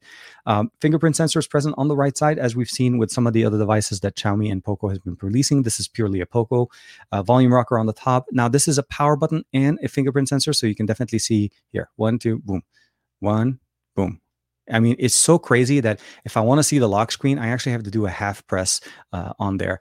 Uh, and of course, uh, no headphone jack, sorry, uh, sadly. Uh, so, as far as the actual experience, though, the speakers or the stereo speakers are actually present slightly different here. You're able to actually use the external speakers here, not just the top earpiece. Uh, the the processor, as I mentioned to you guys here, we have is uh, the 870. So this is the 870 processor from Qualcomm. You could definitely, I mean, there's no stutters. Obviously, should not have any stutters. There's no issues. Uh, just everything will work the way you expect it to work. Uh, we are running, let's go ahead and bring it up here, MIUI 12, and again, running on Android 11. Now, the model that I have has 256 gigs of internal storage, and of course, it is Poco F3. This is the global edition running on top of Android 11. So let's go ahead and do here. And one, if I'm not mistaken, two, and boom, three. Android 11, and we get the little kitty cat sitting in there, right there, of course.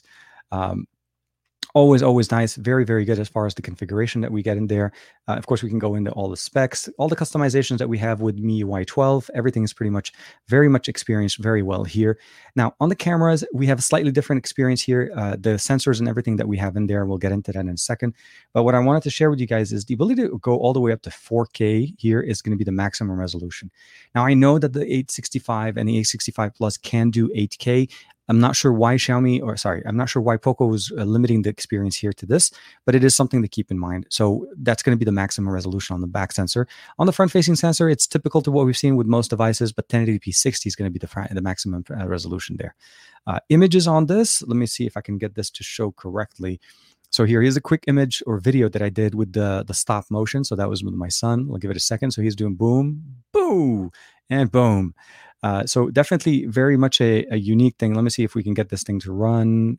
Uh, I was having him throw something in the air and uh, it kind of froze in the wrong spot. Uh, we tried we tried to do a lot of different things here. We have a cat that's fly walks around uh, in our neighborhood, so I kind of put that in there. So we'll have a lot of content show up in the video once I put the video portions of it. Uh, gestures is there, everything that we normally have. We have a remote built in there as well. Um, so definitely very, very nice. Um, and of course, I do want to say, um, I, I, appreciate everybody's comment and support, of course. Um, I did want to show real quick the charging. It does actually support 33 watt charging that's included in the box. Uh, so, and of course, it's trying to s- escape here. So we'll put that one here. So 33 watt charger in the box, USB Type A to US uh, to European plug, since this is an international model, and Last thing here, of course, USB A to USB C. Uh, that's going to be the connecting cable. And the headphone jack, as I mentioned, it is present through USB C at the bottom. Dual SIM, 5G support, of course. Large, very, very nice, very fast UI element. So it's crazy, uh, just overall how fast. And of course, it is the 8, 870. It's a very, very fast, very good processor uh, for any experience that you want to be able to use um, your devices. So I feel like Poco with this is truly releasing a basically bona fide flagship. It's literally competing with the 888 market um, at a much, much lower price point, and of course, much better experience. Because what you're getting here essentially is a primary shooter that's a 48 megapixel sensor.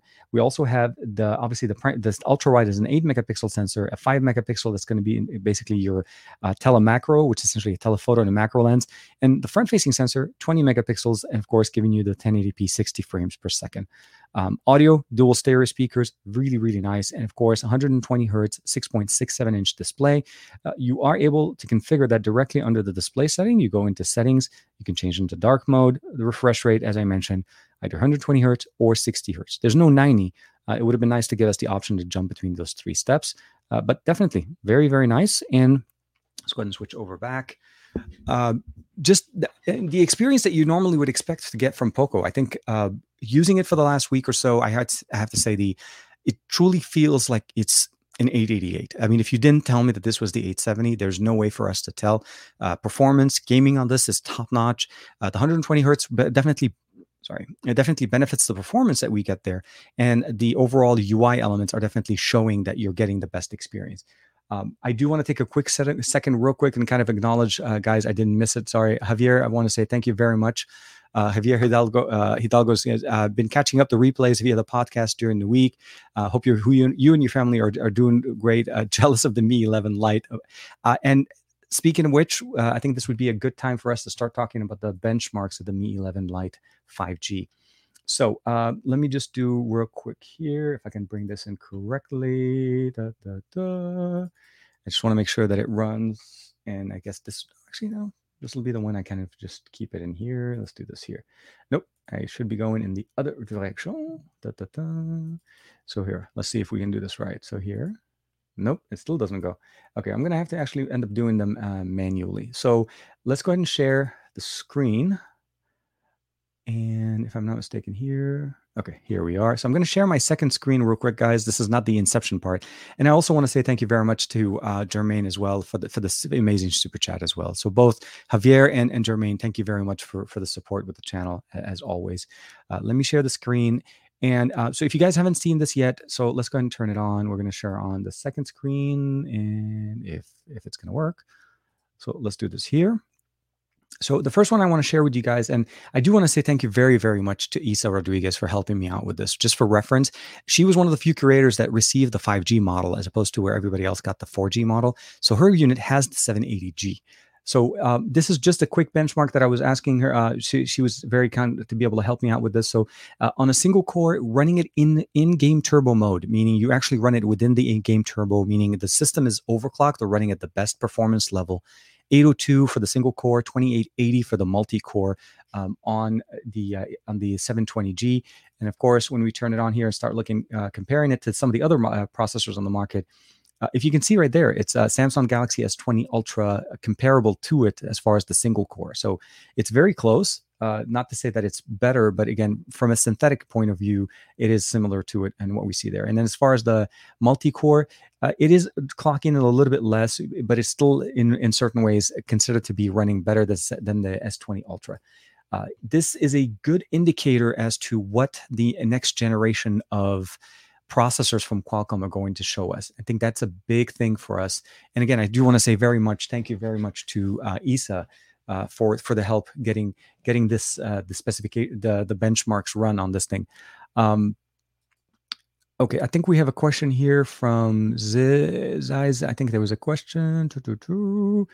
Uh, so Zeiss, the the resolution on the Poco F3, if I'm not mistaken, is only 1080p uh, at 120. It doesn't run at QHD at 120. So there's no uh, changing resolution. It's 1080p at 120, uh, 120 at 1080p, or 60 at one, 120. So let me go ahead and just do. We'll stop this guy, and I'm gonna. I just wanted to record that portion of the Isa. Uh, Isa Tech, the queen, of course, as always, um, and she's super super helpful, which is I really appreciate her help in there. Um, let me see here real quick. Uh, yeah, very much. Uh, where do most new concepts start uh, with Apple iPhone? Hamad Tech Talk is saying, uh, why most of new concept uh, starts with Apple iPhone? You know, actually, believe it or not, Apple doesn't really start c- concepts. I would say as much as they they tend to say uh, follow the, the, the trend. They used to at one point be the concept set, or the, basically I would say the trend setter. But Apple, for the most part, takes what's been around for some time and works on to make it the best experience for their devices. And it's to a certain point when they reach that level is where, um, for the most part, that technology starts making improvements. The example behind that is 5G technology being available on devices like the iPhones are things that we haven't had in the past. And of course, when Apple discovered 5G, because that's how things are, uh, the world started revolving around it. And I think those are one of the things that we have to kind of appreciate things going in there. Um, I do want to say real quick, because I technically do end up showing that here. Let me see here. Do I have the Geekbench installed? And I think I did. Uh, no, I didn't.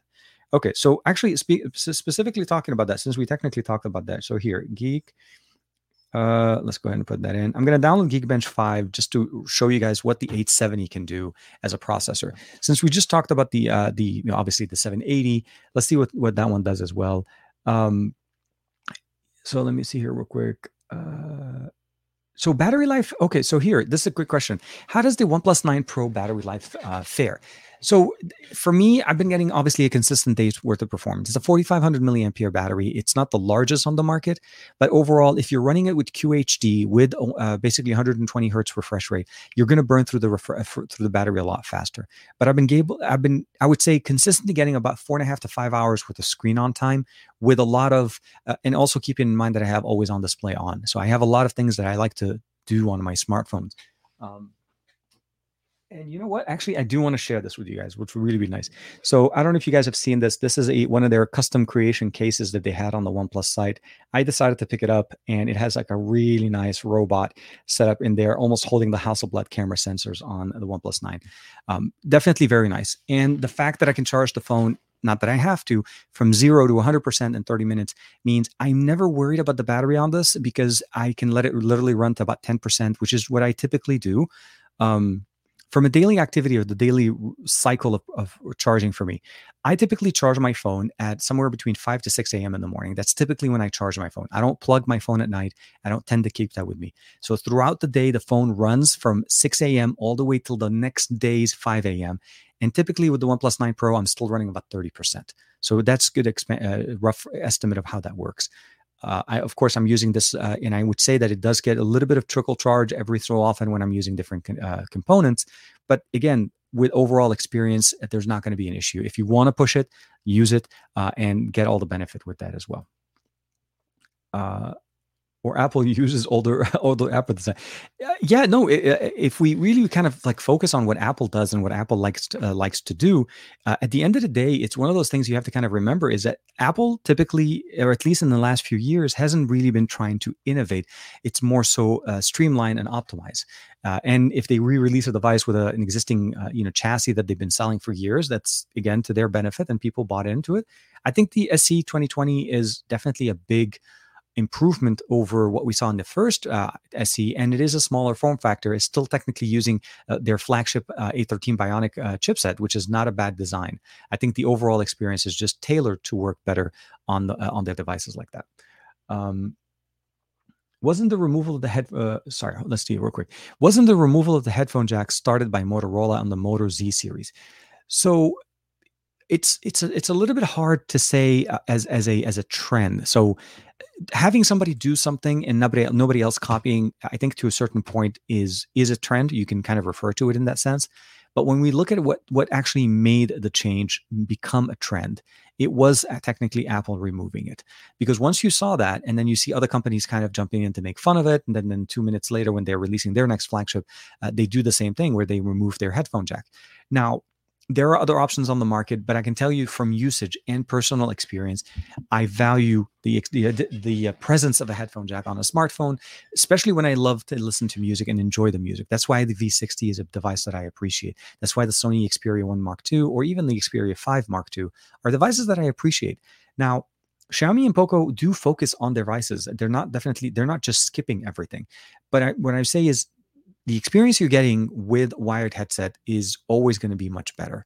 Um, I don't know eh, realistically if I would give Moto the trend, but they may have been the first. Maybe they can get the first, but not necessarily the trend setting uh, option. Um, that Dominic, uh, uh, okay, Dominic. Uh, what about the remover, the remover of the charger in the box?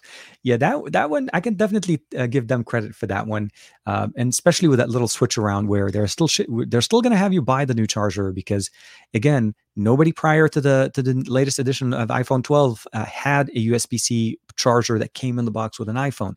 All of those, if any, were with the iPad, and that was purely on the 2020 edition. Prior to that, all of them were using USB A connectors to USB C options. So USB C to, uh, to Lightning is definitely new, and it's going to force people to use it. It may not force them to do it when they're using it on the PC, but from a charging standpoint, yeah, Apple did a very interesting switcheroo. Um, and and and again, uh, Samsung for the most part did exactly the same. They're saying they're being economical, they're being more environmentally friendly, but they're selling you a, a charger that comes in a separate box, shipping it separately in a uh, and cost and charging more money for it. Where is the savings? Where is the environmental support? It's in the paperwork. I think that's the best way to look at it. Um, but actually, you know, one of the other thing I definitely appreciate about this.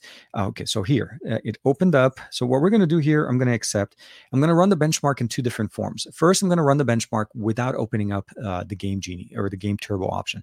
And the reason behind that is uh, when you run the benchmark on smart uh, devices by Xiaomi, without being in the game system, it technically runs at, I would say, maybe optimized edition. So it's running with whatever the default settings. Uh, now, I am running it, by the way, on the highest uh, resolution. Um, I want to say, you know, guys, actually, okay. So before we get to the end, so it is it is running just for for references. So it's going to show you right there. It is running. I am hoping that they've unlocked it. Um, there are some reason for some reason or another the poco f3 i want to say i tried running geekbench and it kept crashing on me at the end. And i've seen that happen with a lot of devices from uh, from earlier pre-release hardware devices not letting us run benchmarks. I know the mi 11 did and it worked uh, but definitely we'll have to see if this one continues. I want to say I, I, tried and it didn't work and that's why i don't have uh, geekbench installed on my phone but we'll we'll see how that goes. Um, so keep in mind again wednesday uh, it's going to be very very nice um, on the 7th video maker uh, we'll be talking again uh, xperia pro if i can find what the xperia pro uh, xperia pro with hdmi and um, you know actually i want to ask you a question. Let me know in the comments please um, what do you guys think of this? I want to do a video. Um, I feel like the, there's a big misconception, or at least a big misunderstanding of what the Xperia Pro is and what the Xperia 1 Mark II is. Now that the Xperia 1 Mark II features or has the ability of using HDMI in using adapter options, do you feel like the Xperia Pro Xperia Pro makes sense? I still think it's a separate device in its own entire entity uh, with its own entire entity. That I feel like the Xperia 1 Mark II, although it gets close to, it doesn't necessarily hit the same level or to hit the same note for professionals when you have to carry the phone and an adapter and another thing and a whole bunch of different things to be able to get the same experience. But I was thinking of putting a video with that, uh, with those two devices, while I still have the Xperia Pro, because I don't. Although I would love to be able to play some more with it, I'm not sure if there's going to be other projects that I'm where I'm working with Sony that will feature the Xperia Pro specifically. But we'll have to see how that goes. Um, Uh, Jay Jetter, uh, hopefully I'm saying that correctly. Thank you very much for the super sticker. Always, always appreciate it. Thank you very much. Um, Davin says uh, Tim Cook's Apple doesn't set trends; uh, it satisfies shareholders, uh, and to a certain point, absolutely, it is. It is absolutely feeding into what the existing system is, where you're working on uh, increasing the, the value and increasing the the income. Reducing the size of the box by removing the charger meant they they fit more iPhones shipped across uh, from from their factories over to the to the markets that they want to be able to ship to, and then having us buy an additional charger increase the margin for them because now we're buying you know a, a fully priced iPhone uh, 12 Pro Max or 12 Pro or whichever version you're getting, and you're still shelling out an extra 25 to 30 bucks to pick up a charger if you don't want to pick up the faster charger. If you do, that that's an extra fee there. Um, always, always thank you. See, Joe Joe's jumping in with the thanks. Appreciate it, man. Always. Um, so yeah, Jermaine, I, I'm I'm with you on this. I and I feel like it's something that a lot of people maybe like. I think the first headlines that I started to see once the Xperia Pro, or sorry, once the Xperia One Mark II received the update, was that this this is the end of the Pro. There's no reason for the Pro. The the Xperia One Mark II has almost you know one to one benefit uh, feature set, and and I'm not disagreeing. Yes, you do get a lot of features, especially with the Android 11 update, that are similar to the Xperia Pro. But I will say that thermal management, ah, okay, so I was right. Uh, uh, so just to kind of reference guys it keeps crashing on uh, with uh, with this version. So somehow poco or at least uh, geekbench for some reason does not run like benchmarking apps don't run very well on poco devices with pre-release hardware. So i'm i'm going to wait a little bit till at, at, some point when i'm able to run the numbers. But the 870 again it's an 865 plus. So whatever the 865 plus capabilities are this is slightly higher than that. Um, the Xperia Pro is very much its own device. Think of it of what a professional looks for when they're out and about. And if they want to basically seriously within a split second, basically say, look, I have my Xperia Pro, I have my uh, my DSLR camera, and again, it doesn't have to be an A7S III. I connect both of them together, and suddenly I'm able to jump into a live stream with a DSLR. We're talking the best quality options that you can get optics on here. They're you know way better than you can get from any mobile device to date. That's a big feature. The Xperia 1 Mark II, although mimics that function, you need an adapter that you have to be with you all the time. It needs a USB C uh, or a video adapter option to convert the video into USB C video. This is a big factor that most people don't mention with the Xperia 1 Mark II. It's not a simple plug in and HDMI. The Xperia Pro has a dedicated port for HDMI in. So that's an extra piece of hardware that the Xperia Pro has built into the to, to the actual device. Second, Xperia Pro has a quad antenna band system designed for better transfer data point, specifically that it supports 5G and ultra wideband in the US. So that already is a factor. So the quad antenna, very, very nice. The material on the back is specifically designed to be very conducive for Wi Fi connectivity as well as mobile connectivity so that you're running much better signals and much direct, you know, if you're able to get ultra wideband. So you're getting the full benefit of the system. That's something that we can't say about the Xperia 1 Mark II. And then lastly, better cooling system that I feel like I totally missed on until we saw JerryRigEverything's video, where the Xperia Pro has definitely better cool temperatures or uh, temperature management for their devices, which I feel like is a big thing that a lot of us don't understand or at least appreciate uh, that the Pro provides. So when we consider those and we talk about professionals and we're talking about the people that use this technology, these are the things that they're going to do. If I was to go out and do a two hour live stream and I had the choice to go between the Xperia 1 Mark II and the Xperia 3, uh, Xperia Pro, I would go with the Pro. The Pro, hands down, is the is going to give me the best experience because the Pro is the experience that I think people love.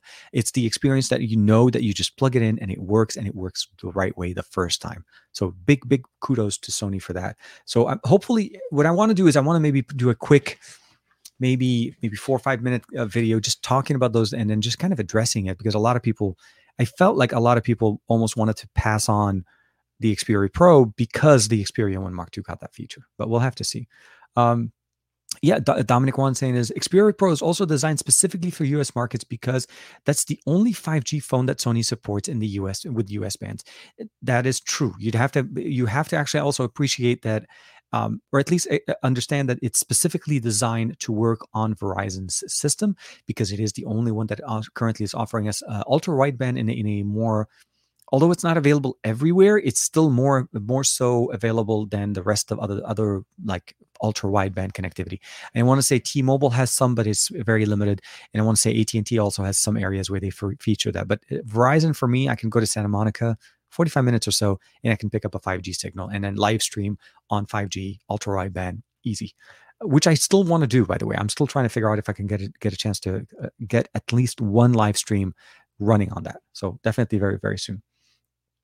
Uh, oh, so here, um, what are your thoughts uh, about the uh, the slowly dying third party launchers? Google still haven't fixed the uh, the animation when using their uh, gesture navigation. So third party launchers are a big thing for me. I personally, if you guys know, I've, I've used Nova Prime for many, many years. And one of the big things that drove me crazy with One UI prior to One UI 3.0, I think I want to say 3, 2.5 with, with Samsung, it was the issue that Samsung disabled gestures or navigation gestures whenever you switched over to a third party launcher. So that ended up making it so that you had to use the first party launcher. I'll say this much about the Mi 11 Lite. That's one thing that I'm not happy with um, and, and it's not that I'm sad, but I understand the limitation. It's that if you switch from the Mi 11 launcher, so MIUI's default launcher where the gestures are supported, you're by definition kicked out of gesture support. Now, it does allow you to jump back in, but at least in on my version software, which I'm hoping is just an update away from being fixed, um, the gestures don't work when I switch over. So if I install Nova, I jump over and switch back the gestures. It seems like it's having a little bit of hiccup. So I feel like it, it could still be part of the uh, early hardware pre-production uh, access to things, and I'm hoping that they do get them fixed. So third-party launchers i feel like are still thriving i feel like the primary company or most oems are starting to slowly edge that now here's my thought on this which is something that you guys need to also keep in mind sorry um, there is an app made by XDA called Navigation Gestures that actually fixes a lot of those issues with third party launchers. So it's not that it's not functional. Unfortunately, it does require us to install a separate app to fix the concern. And it does give us some of those gestures that we normally expect from general, like, you know, swipe up and hold for uh, recent, swipe up to go home, and swipe left and right to be able to change. So at the end of the day, if we're looking at it, I think this is definitely something that you can definitely appreciate. It's very nice. And I would just basically say, uh, you know, hopefully we'll see more innovations done there. But Nova for me is still my primary uh, launcher, and I install it literally on every device. The, any device that I'm using long term, that's going to be the launcher that I use. If I'm switching in and out from different devices, it's hard for me to judge the device truly if I'm switching the native experience that the device is trying to give us out of the box. So for those reasons, when I'm running, let's say a, a Poco F3, or if I'm running a uh, you know a Xiaomi, I keep them on the default launcher. They're getting better. They're definitely much better than they used to be, but I, I still feel like Nova gives me the exact experience. And the best way to explain it is I get the same look, the same icon pack, the same uh, font size, everything from one phone to the other. When I transfer my data, I install Nova Prime, I restore from a backup from my other device for my setup on my launcher. And seriously, my setup is exactly the same down to the wallpaper, down to the settings, the gestures, uh, the two finger gestures, the three finger gestures, the double tap, all of those things that you can't really do with a standard launcher. So I'm hoping to see more options, but there are some options, some software uh, limitations that are starting to creep up a little bit. Yes. Um, Davin Davis, uh, that would be another one. Great. You're right. The Xperia Pro is not a, a consumer based co- product. Sony is not trying to market this 20, you know, this $2,500 device to uh, like us, like the general, I would say, users uh, that are generally using the phone for their daily activities. This is truly believe, this is for somebody that, like I say, if I'm going to a show, if I'm outdoors and I want to be able to film and I want to be able to get the, the best experience, that's where the Xperia Pro benefits. Uh, the ability of transferring data from the camera to the Xperia Pro over to FTP.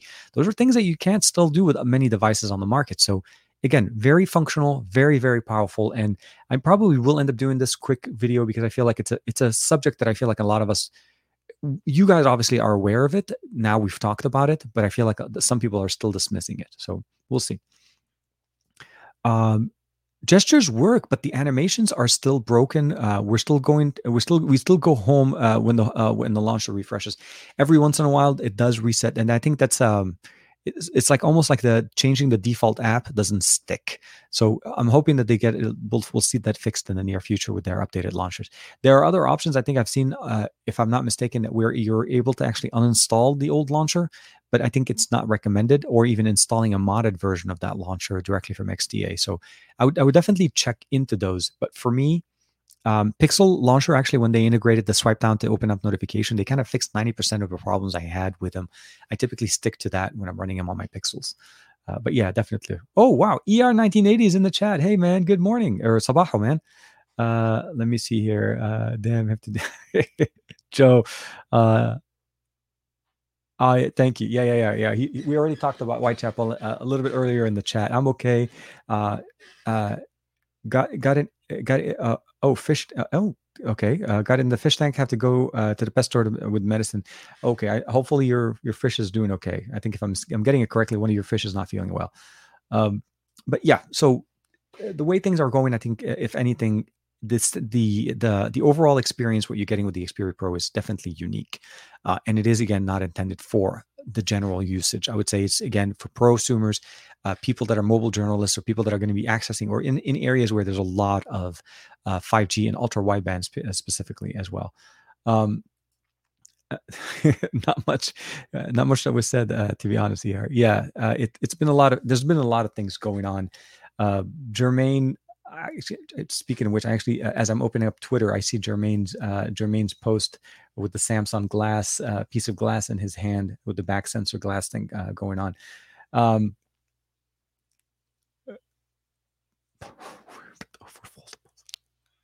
hold on a second. Okay, Pocketnow is actually quoting me saying that the Mi Mix Fold is exciting, but we're a bit over foldables. TK Bay. Oh, okay. I don't. Okay, so I don't. This this is. Ah, Pocketnow. We can. Uh, okay, so we definitely have a catchy title. Josh, I am. I did not see you. Okay. Um. Definitely. The so the best way to say this, so maybe because okay, so let's just since it just came up the the comment that I said on the on the podcast yesterday with Josh was very specific to an experience that I had with the the Z Fold 2, uh, Z Fold 2. I was excited for the Z Fold 2, and I'm still I'm still a, a fan of the foldable devices, uh, and it's mostly because foldable give us the ability of using larger displays on smaller devices. The challenge that I had was at the beginning of when the Fold 2 or the Z Fold 2 came out, I was coming from a phone or user of a, the original Fold that had a lot of problems. It was a non-usable front-facing display. There was a lot of things going on around uh, on the side, but the concern that I faced with it, with the issues that I saw with it uh, at the end of the day, after the initial kind of, um, would say the honeymoon phase was up, It wasn't that I'm over foldables. It's just that I saw that what what um, basically um, uh, I would say Huawei and Xiaomi are doing, they're doing it better, providing us a thinner experience with that phone. The Z Fold 2 with a case on it is a really thick device. So when you start configuring that and having to put it in your pocket and not being able to use it uh, in the car or open it up, basically using it in a call holder or doing things with it when you're playing games, you have to kind of put it somewhere, and it's just the overall experience was kind of hindered. I felt like I I I wasn't as excited about it as I was at the beginning of it and that was the context that I kind of got into it with with Josh over on the podcast. Um, but the the comment that was put together for the for the podcast, the Mi Mix Fold is exciting, but we're a bit over foldable. TK Bay. So I'm uh, I, I that is um that is an interesting and maybe maybe it's a late April Fool's joke, but I that that was not the intention of what I meant to say. Um, uh, definitely not what I meant to say in the chat on that one. So that would explain why my uh, why. Okay, so that was also the comment. By the way, uh, sorry, it'll be easy for you to I showed you guys what I was talking about. So let's go ahead and share the screen here. Uh, so it's uh, it was a tweet that was put out by Michael Fisher. Uh, regarding the uh, the weekly the the Pocketnow weekly uh, podcast. So uh, I think they were just putting a soundbite uh, or a, a, catching things in there uh, it was definitely very interesting. So uh, Michael Fisher's like saying, uh, hashtag I am unsubscribing from the live stream. Uh, we're not, yeah. So I think we may end up having to have a, a, second conversation about this at some point and see how we can actually kind of uh, kind of get it going.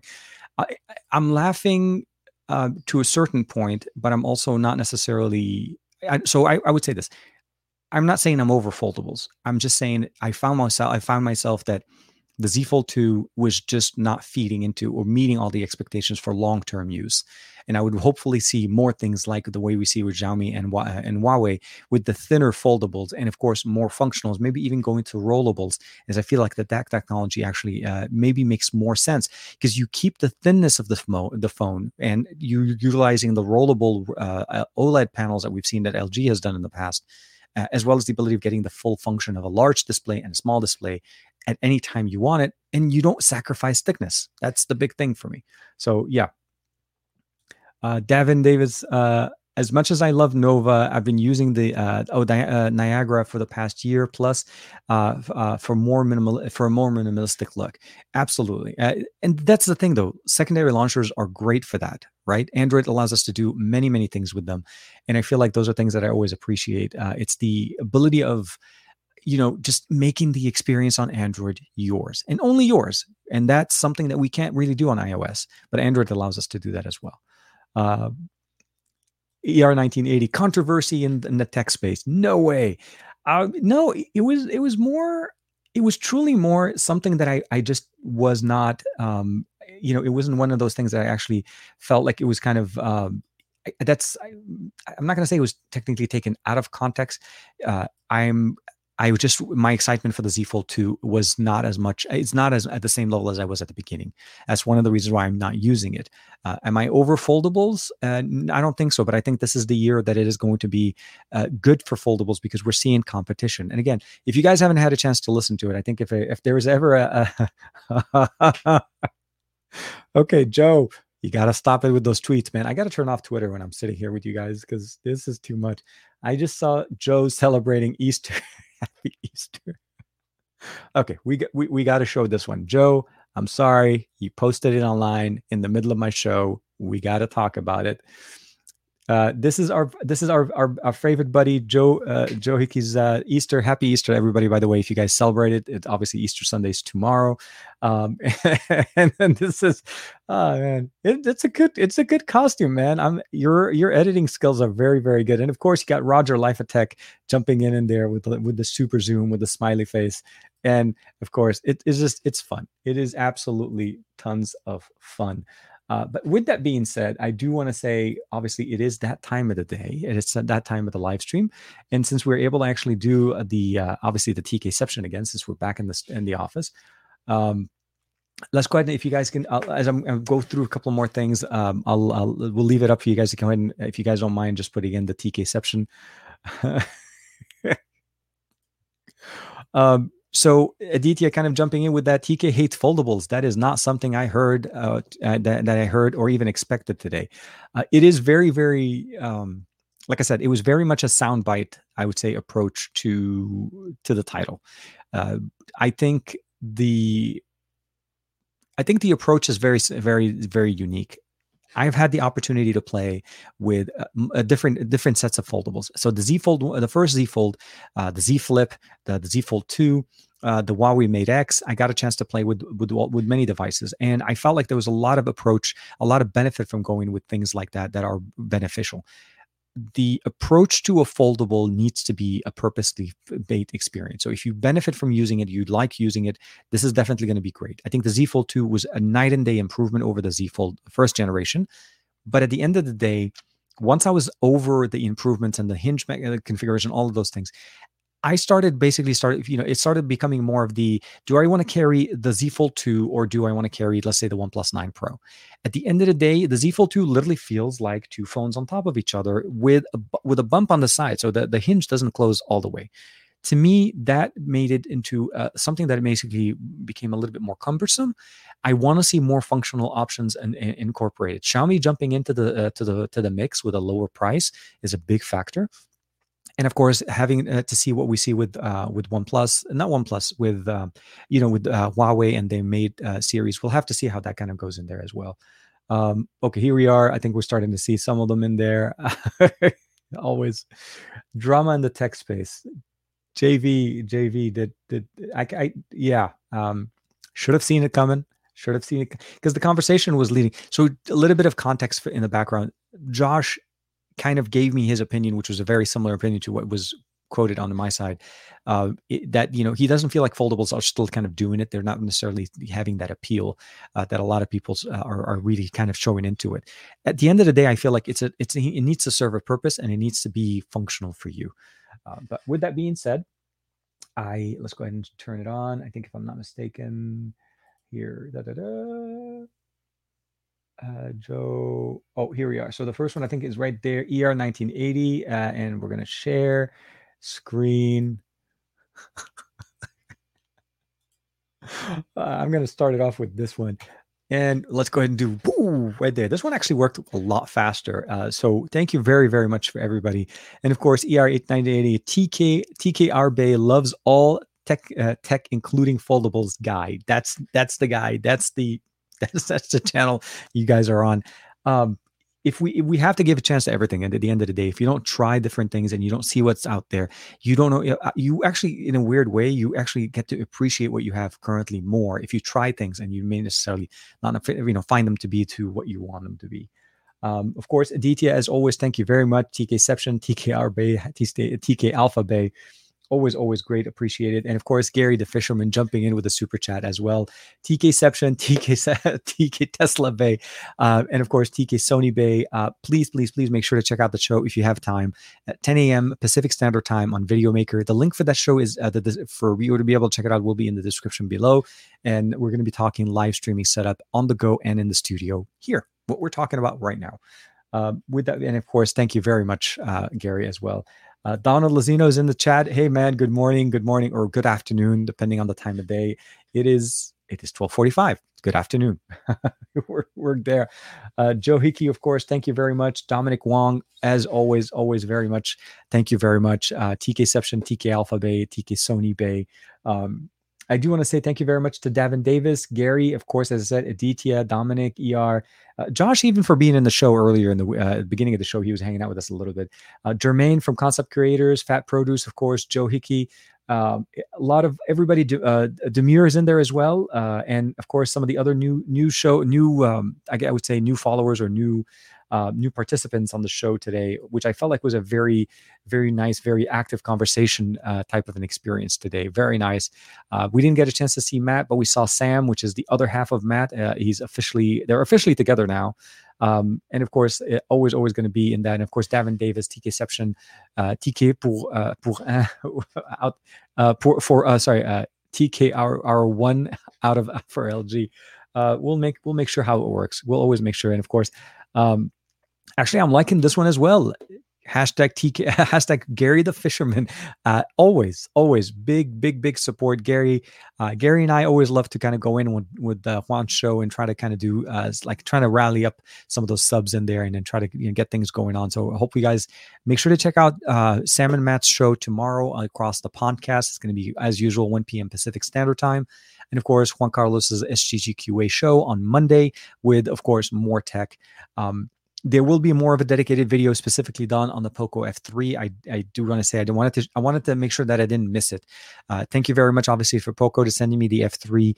Um, and I, like I said, even though I didn't get it uh, on uh, uh, before launch to kind of get the show showing up for you guys at the same time, I'm still very excited to be able to check out its Snapdragon 870 processor. Always, always nice. Um, yeah, definitely. Uh, Ronald Sims, good afternoon, man. Hope you're doing well. Davin Davis, uh, and then everybody eh, always always man uh, i appreciate you guys hanging out with us uh, kicking it with us on your saturdays uh, be it in the morning afternoon or evening depending where you are you're watching it. Um, so the biggest thing i would probably say is this the 780 is promising definitely performs much better than the 8 uh, the the 732 from the single core processing and the multi-core processing at least in geekbench and i don't again i don't have a phone with it it looks promising and very close to what we saw last year with the A65. So I don't know if these are uh, truly like real world type of experience type of type of an experience, but if you think about it, this device is selling at, at least at the lower end model, the Mi 11 Lite starts at 299 euros. This is a massive benefit for any Mi, a Mi fan or a Xiaomi fan. And again, for seven, the 780 is going to be the king of mid rangers, and we're going to see a lot more devices in the US or even internationally running them. Um, always, uh, thank you very much again for everybody jumping in and hanging out with us. Gary, as always, uh, hanging out with us as well. Be safe, stay safe, take care of yourself. And as always, I always try to say it, and I say the word always uh, too many times, but connect with somebody you haven't talked to for some time. Reach out, say hi, anybody and everybody always appreciates being connected with somebody they haven't talked to for some time, as it always makes them feel uh, appreciated. And of course, just again, take care of yourself. I'll see you guys next week on another episode of Saturday Morning with Tech. Um, but with that being said, oh, and then Jermaine, of course, I'm sorry. I, I, don't know if I forgot to say thank you very much to Jermaine for hanging out with us as well. And Chemi Torres, uh, take care. Again, I'll see you guys next week on another episode of Best of Our Week. Bye bye for now.